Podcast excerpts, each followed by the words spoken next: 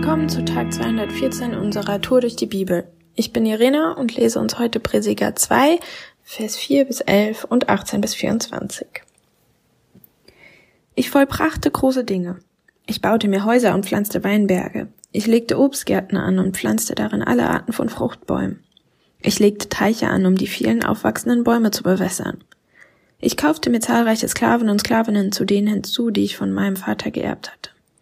Ich besaß mehr Rinder, Schafe und Ziegen als irgendjemand vor mir in Jerusalem. Ich füllte meine Vorratskammern mit Silber und Gold aus den Schätzen der unterworfenen Könige und Länder. Ich hielt mir Sänger und Sängerinnen und nahm mir so viele Frauen, wie ein Mann sich nur wünschen kann. So wurde ich mächtiger und reicher als alle, die vor mir in Jerusalem regiert hatten. Weil ich ein so großes Wissen besaß, konnte ich mir alles verschaffen, was meinen Augen gefiel, und ich versagte mir keine Freude. Mit all meiner Mühe hatte ich so weit gebracht, dass ich tatsächlich glücklich war. Doch dann dachte ich über alles nach, was ich getan und erreicht hatte, und kam zu dem Ergebnis, alles ist vergeblich und jagt nach Wind. Es kommt nichts heraus bei, aller Mühe, die sich der Mensch macht unter der Sonne. Vers 18 Auch der ganze Ertrag meiner Mühe war mir verleidet. Ich muss ja doch alles einem anderen überlassen, der nach mir kommt. Wer weiß, ob der auch den Verstand hat, es sinnvoll zu gebrauchen. Trotzdem wird er über alles verfügen, was ich mir mit solcher Anstrengung durch mein großes Wissen erworben habe. Auch das ist vergebliche Mühe. Da begann ich zu verzweifeln, weil ich mich für nichts und wieder nichts geplagt hatte. Da müht sich jemand ab mit Klugheit und Geschick und erreicht etwas. Aber dann muss er es einem vererben, der keinen Finger dafür krumm gemacht hat. Auch das ist vergeblich und ein großes Übel. Was hat der Mensch am Ende von all seiner Anstrengungen? Nichts als Sorgen und Plagen hat er sein Leben lang, selbst in der Nacht kommen seine Gedanken nicht zur Ruhe. Auch das ist vergebliche Mühe. Es gibt für den Menschen nichts Besseres als Essen und Trinken und genießen, was er sich erarbeitet hat. Doch dieses Glück hängt nicht von ihm selbst ab. Es ist ein Geschenk Gottes. Ja. Salomo war König in Israel hat in Jerusalem regiert und war der reichste Mann der damaligen Zeit, der weiseste und er beschreibt so, dass er einfach alles hatte.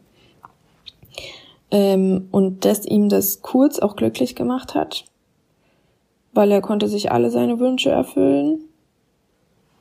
Ähm, aber dann denkt er drüber nach und merkt, es ist alles endlich, es ist alles vergänglich äh, nach dem Tod ist vorbei. Und das hat ihn dann verzweifeln lassen und ihn sagen lassen, es ist alles vergeblich. Alles sinnlos. Dieses Kapitel kann einen fast ein bisschen depressiv machen.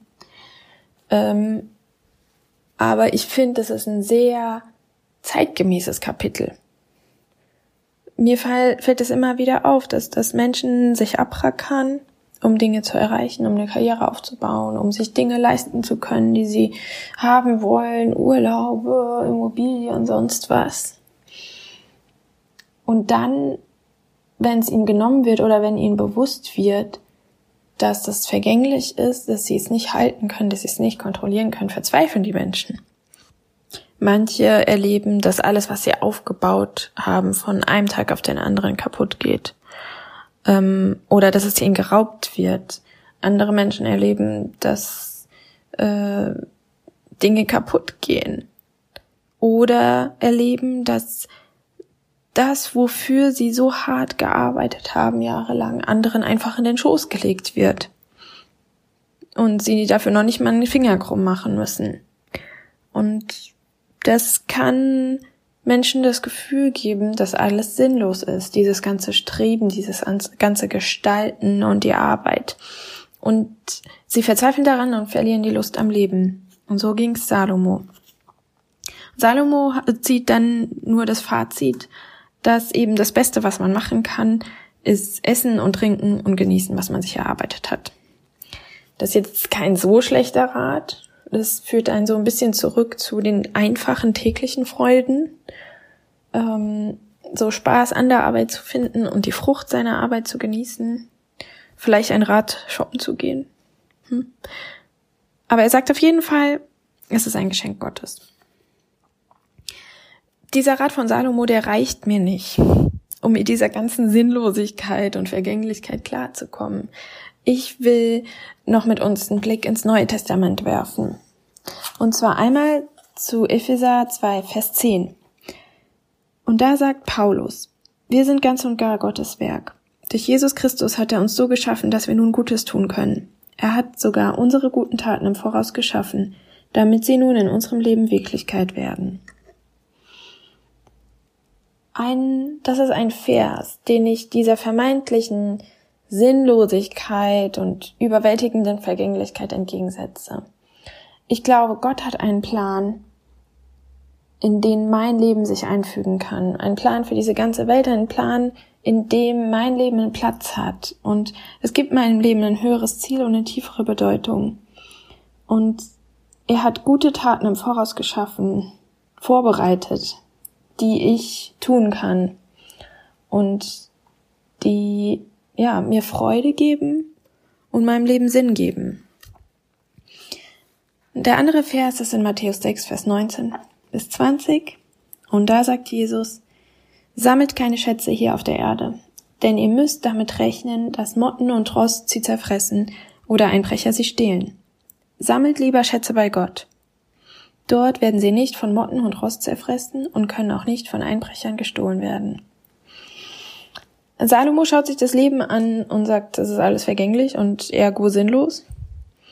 Aber ich denke, wenn wir Sinn suchen, sollten wir nicht die Tätigkeit oder unser Leben angucken, sondern sollten wir zu Gott gucken, weil von ihm kommt Sinn. Er hat einen Plan und im Himmel können wir Reichtümer sammeln. Das heißt, es hört nicht alles mit diesem Leben, es hört nicht alles mit dem Tod auf, sondern es gibt ein Leben danach und wir können das schon vorbereiten und Reichtümer sammeln. Jesus sagt, dass wir belohnt werden, dass wir im Himmel eine Belohnung bekommen, wenn wir Menschen Gutes tun, wenn wir den Armen dienen, wenn wir das Reich Gottes bauen. Und das gibt Sinn und Ziel und Bedeutung. Kam dir in den letzten Tagen irgendwas vergänglich oder sinnlos vor? Vielleicht kannst du nochmal neu drüber nachdenken, ähm, mit der Perspektive, dass Gott Sinn gibt. Ja, Heute ist ein guter Tag für einen guten Tag. Heute ist ein Tag, den wir mit Blick auf die Ewigkeit leben dürfen und an dem wir Schätze im Himmel sammeln können. Lasst sein Wort in deinem Leben praktisch werden.